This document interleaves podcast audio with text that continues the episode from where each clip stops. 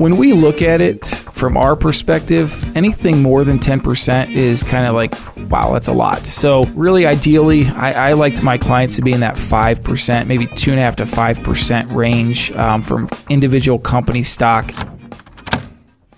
It's time to retire with confidence. Welcome to Unlocking Your Financial Future with financial advisor Ben Schrock.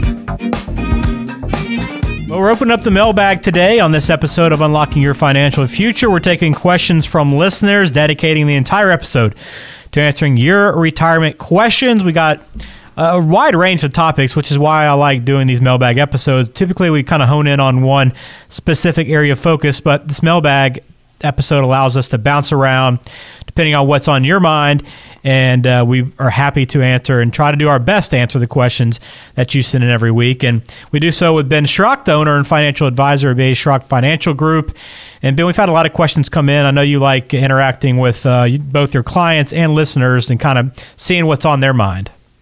Yeah, mailbag days are my favorite days, man. We, we love the questions. They're always good questions. Um, and uh, we, we can't thank you enough for the support and, and the questions that we get because they are awesome.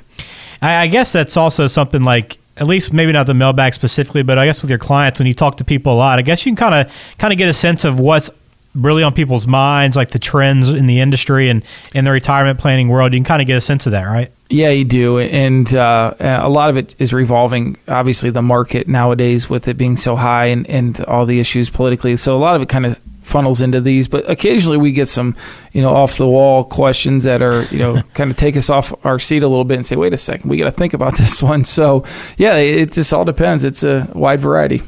Well, we have five questions today, and remember, you can send them in to baschrock-fg.com. You can also call the office. You can ask Ben the question or his team the question, and we'll bring those on as well. That number is 330-473-1060. Also on Facebook, you can shoot a message there, connect to us there, and uh, send them over to the Facebook page and we'll bring them on there. So, a number of different ways to do that. But we have five today we're going to get into, and we're going to lead off with Beth she asks, I could sell my house right now for 500,000 and I only owe about 100,000. I'm only 57, but I'm thinking about selling it now, buying a much smaller place and using the extra cash to retire now. Is that a bad idea? Wow. I don't think it is. You know, it, it, it's all going to depend on the state you're in. Um, you know, if I know in Ohio, when you sell your primary residence, there's certain limits to what is taxed. So it, again, it's going to depend on where you reside. Um, but if you're you're in Ohio and you're married, up to five hundred thousand dollars of those gains are exempt from taxation. Those capital gains, so you'd be fine. Um, Two fifty if you're single, and again, it had to be your primary residence for the past two years. So from a tax planning standpoint, you'd obviously have to take that into consideration. So you know, consult your accountant and see how much is that of that gain is actually going to be yours and how much is going to be Uncle Sam's. But um, secondly, you know, what are you going to do with that? Are we going to use 100,000, 200,000 of that gain to buy that house outright? And then what? You know, how are we going to invest that money? How much income are you're going to need? Now you're only 57. Do you have other accounts out there, those IRAs that you can't touch till 59 and a half? So there's a lot of other layers that we have to uncover. So, you know, from the surface, a $400,000 gain I think a lot of people would be happy with. And uh, but once you dive a little bit deeper and see what the true need is and plan, you know, with with other, other things like health insurance and the other factors that I mentioned, um, it might not be as simple as just quitting your job tomorrow. Do you have many clients right now that, as they get into retirement or making that transition, are considering that same thing, selling their house and maybe moving into a smaller place and taking that extra money and, and using it somewhere else? I would say a, a ton. Really? there, there is. I mean, and a lot of them are just downsizing just to be a little bit more practical and saying, okay, I realize right now I can get up and down the steps, but I'd like to get on a single floor eventually, or get down to a smaller house that I can manage or maintain, or one that has an HOA that I don't have to worry about my landscaping or plowing the snow because it snows a lot here in Northeast Ohio. Um, so yeah, we, we have a lot of clients that are looking to do that, and where we're at, the the ranches or the little senior communities, houses fly off the market. It's crazy. Yeah. Okay. Well, interesting. Yeah. I, I always wonder kind of how that is. I know it's a big process, but you know, a lot of people have that opportunity to just downsize and save a lot of extra money. So I guess that's something you guys are doing a lot. Um, yeah, and you can take advantage of the good real estate market. Too. Yeah. So like like I'm like looking in Beth's situation. I'm saying, hey, you know, four hundred thousand. I don't know what she bought it for, but a gain of that large of a number is is hard to walk away from. So you Mm-hmm. definitely got to consider it. Yeah, it has been a great market uh, for the last five, six, seven years. It's been Yep. very, very strong. Um, all right, so Dave asks the next question: Unless my company's entire board of directors gets in trouble for sexual harassment, well, that's very specific, uh, which I guess is possible these days. I feel really confident about our future potential and growth.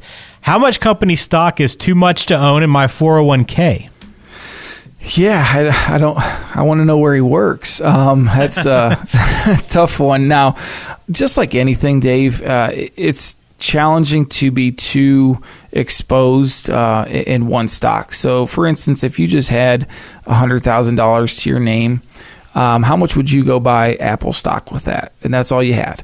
You know, I, I kind of put that question back on him a little bit. So when we look at it from our perspective, anything more than 10% is kind of like, wow, that's a lot. So really, ideally, I, I liked my clients to be in that 5%, maybe 2.5 to 5% range um, from individual company stock.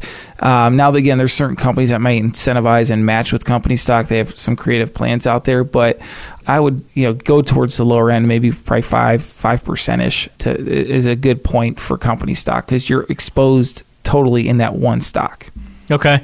So that's a good kind of a basis to go off of, Dave. But, you know, I think the other thing to consider is, you know, no matter how strong your company seems, you know, the, with the way technology, and, and forget about the legal trouble, you know, the way technology is changing so much that so many companies that have been long standing, great companies that have felt the, the pain of the technology shift. And there's been some really good companies that have kind of, I mean, not gone belly up. Some have, but others, their stock has dropped significantly. And you never would have guessed that, you know, 15, 20 years ago. Right. I mean, just take GE for instance. Yeah. That's a great point, Ben. I mean, that look at that stock. They were one of the original, I think, in the original Dow 30 years ago, and they still are. But I mean, that stock has been taking a beating lately. And if that's your your company, you're getting hammered in, in your company stock. So yeah, that's a really good point. Thanks, Dave, for that question. Our next one comes in from Lisa. I'd really like to meet with a financial advisor, but my husband says we're fine handling our investments ourselves. Is that okay to do without help? It can be. Um, depends how savvy your, your husband is. It's something to where I'd like to say, you know, no, you have to have our help because then that's job security for us. But um, we realize that's not the case. Not everyone's always comfortable coming in and meeting with us, Ben. And I also don't think that um, in like Lisa's situation, maybe they don't truly understand what financial advisors do. And our firm's a, a little bit different than most. We're not just going to sell you a stock or sell you a mutual fund and send you on your way. We're not a broker. We're planners. So we're going to build out that financial plan. We're going to include Social Security, your pension, your taxes. We're going to look at everything above and beyond just picking your investments. So I think once they understand there's more to what we do than just stock picking or being the, the quote unquote the broker of the world, once they realize that, then he might want to sit down with someone like us to have that conversation. Do you ever have clients or potential clients come in and it's just one uh, one half of that couple, and they kind of have this conversation like, "Hey, I, you know, I, I want to get involved. What can what can you do to help me out?" Or do you does everybody usually come in at least kind of on the same page, somewhat? Oh no, we we see it all, all the time where one is very guarded and almost like forced to come in, or they're sleep sleeping on the couch type situation. But no, we, we see it all the time, and we can read the body language if they're sitting there with their arms crossed and kind of uh, a little bit of a scowl. They, they I know they really don't want to be there, but it's our job to kind of you know bring up these questions and ask them these thought provoking questions and dive in a little bit deeper and and tell them you know show them our value, and that's what we try to do with every single client is you know prove to them that you know through that second appointment that's really where we dive into the, the nitty gritty in our in our planning is to show them what they really haven't thought of or really looked at and look how much detail we go through in every individual plan. And once they really see that, I see their faces change, their guard comes down, and they really start to see the value in what we do. Because if you can't see the value in what a financial advisor does, you honestly are better off doing it yourself eh, because you're only going to make yourself upset by paying someone for their services. Yeah, good point. Paul's our next mailbag question. He says, I have about 50000 in cash value in an old life insurance policy. I don't really need the insurance anymore, so should I just cash it out and invest that money elsewhere? Yeah, back to the old life insurance days. um, so I got to dust off the old books. There you go. But no, it, that that one's going to be interesting. So in Paul's situation, we have to dive in a little bit deeper, like we do in all these situations. I wish it was just a, a vanilla, easy answer. But Paul, we're going to want to know kind of what you paid into that thing and, and what that basis is. So meaning, if you paid twenty five thousand, that's your basis um, into the contract. It's now worth fifty. If you cash that thing in, you're going to pay taxes on the gain, the difference between the twenty five and fifty. So you're going to have to pay tax on twenty five thousand. So understanding what that portion might be is a good starting point and then say okay after that it might not be what you really thought it was and, and better off to keep it the other part is you know if you don't actually need the insurance there's other strategies you can do or utilize within life insurance um, where you can put the cash value to work better for you um, for instance, you can do a 1035 exchange, which is a tax free exchange of, of cash value from an insurance policy to insurance, or you can go from life insurance to an, an annuity and get that money working for you a little bit better. Um, and you don't pay any taxes on that transition, only when you take that money out again, um, like we mentioned in, in the previous, uh, just the previous example there. So, again, at first glance, it might seem like a good thing, but once you dive in a little bit deeper, you might want to look at uh, other options or some of the tax consequences by doing so. Yeah, and Paul, I think you know the point I, I, get from from the answer is you know with every decision you make, I think it's important to get feedback on because there might be options out there that you're not aware of that actually might benefit you better and you might actually prefer, but you're not aware of them because you haven't been through it and and don't really know what's available to you, and that's where an advisor comes in. So, yeah, that's something to consider right there. Is, is mm-hmm. you might have other insurance options uh, before you even cash out. So, something to consider, Paul. Uh, final question comes from Cliff. I told myself that once I hit a million dollars in my portfolio that I'd move a lot of money to cash. But now that I'm at a million, I'm thinking I can get to 1.2 million before I make that move. What do you think? I think Cliff's just like everyone else. Yep. We all think we can get there. um, so, no, in all seriousness, Cliff, that's a really good question. And I would ask you why. Why do you need to get to 1.2 million? Does your plan need you to get to 1.2 million? Is there just a, a self gratification of getting to 1.2 million?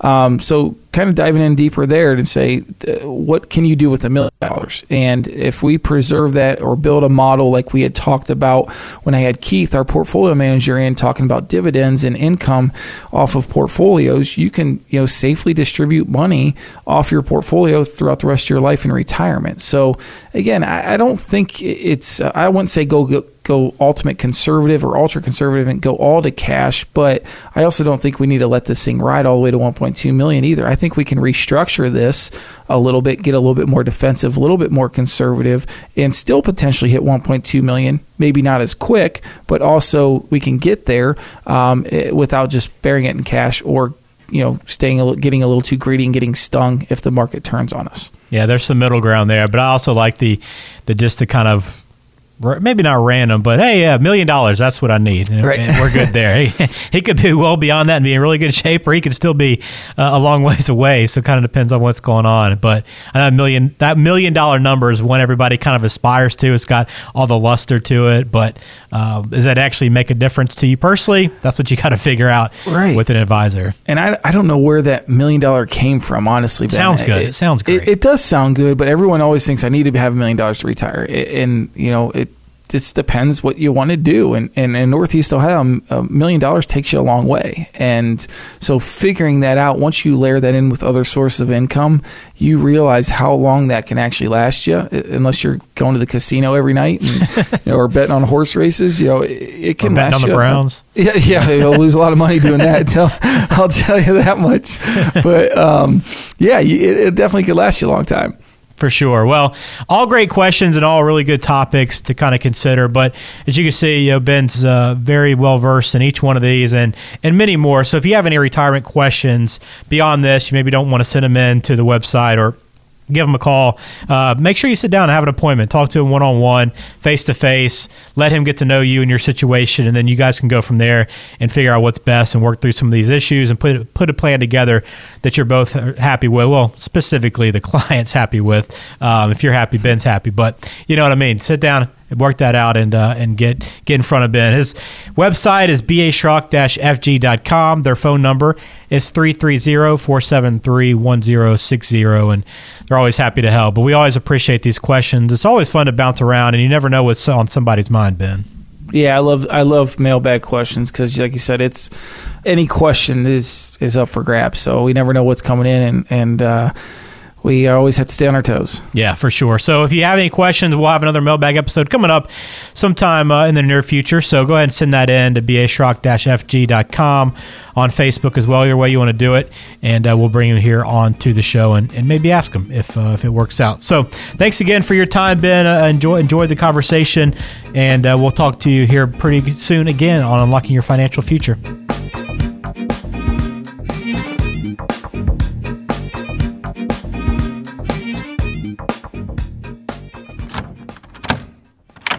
Investment advisory services offered only by duly registered individuals through AE Wealth Management LLC, AEWM. AEWM and BA Schrock Wealth Management are not affiliated companies. BA Schrock Wealth Management is an independent financial services firm that helps people create retirement strategies using a variety of insurance and investment products. Investing involves risks, including the potential loss of principal. Any references to safety, security, or guaranteed lifetime income generally refer to fixed insurance products, never securities or investment products. Insurance and annuity product guarantees are backed by the financial strength and claims paying ability of the issuing company. BA Schrock Wealth Management is not permitted to offer, and no statement made during the show shall constitute tax or legal advice.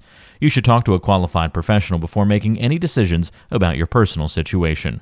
We are not affiliated with a U.S. government or any government agency. This show is intended for informational purposes only. It is not intended to be used as the sole basis for financial decisions, nor should it be construed as advice designed to meet the particular needs of an individual situation.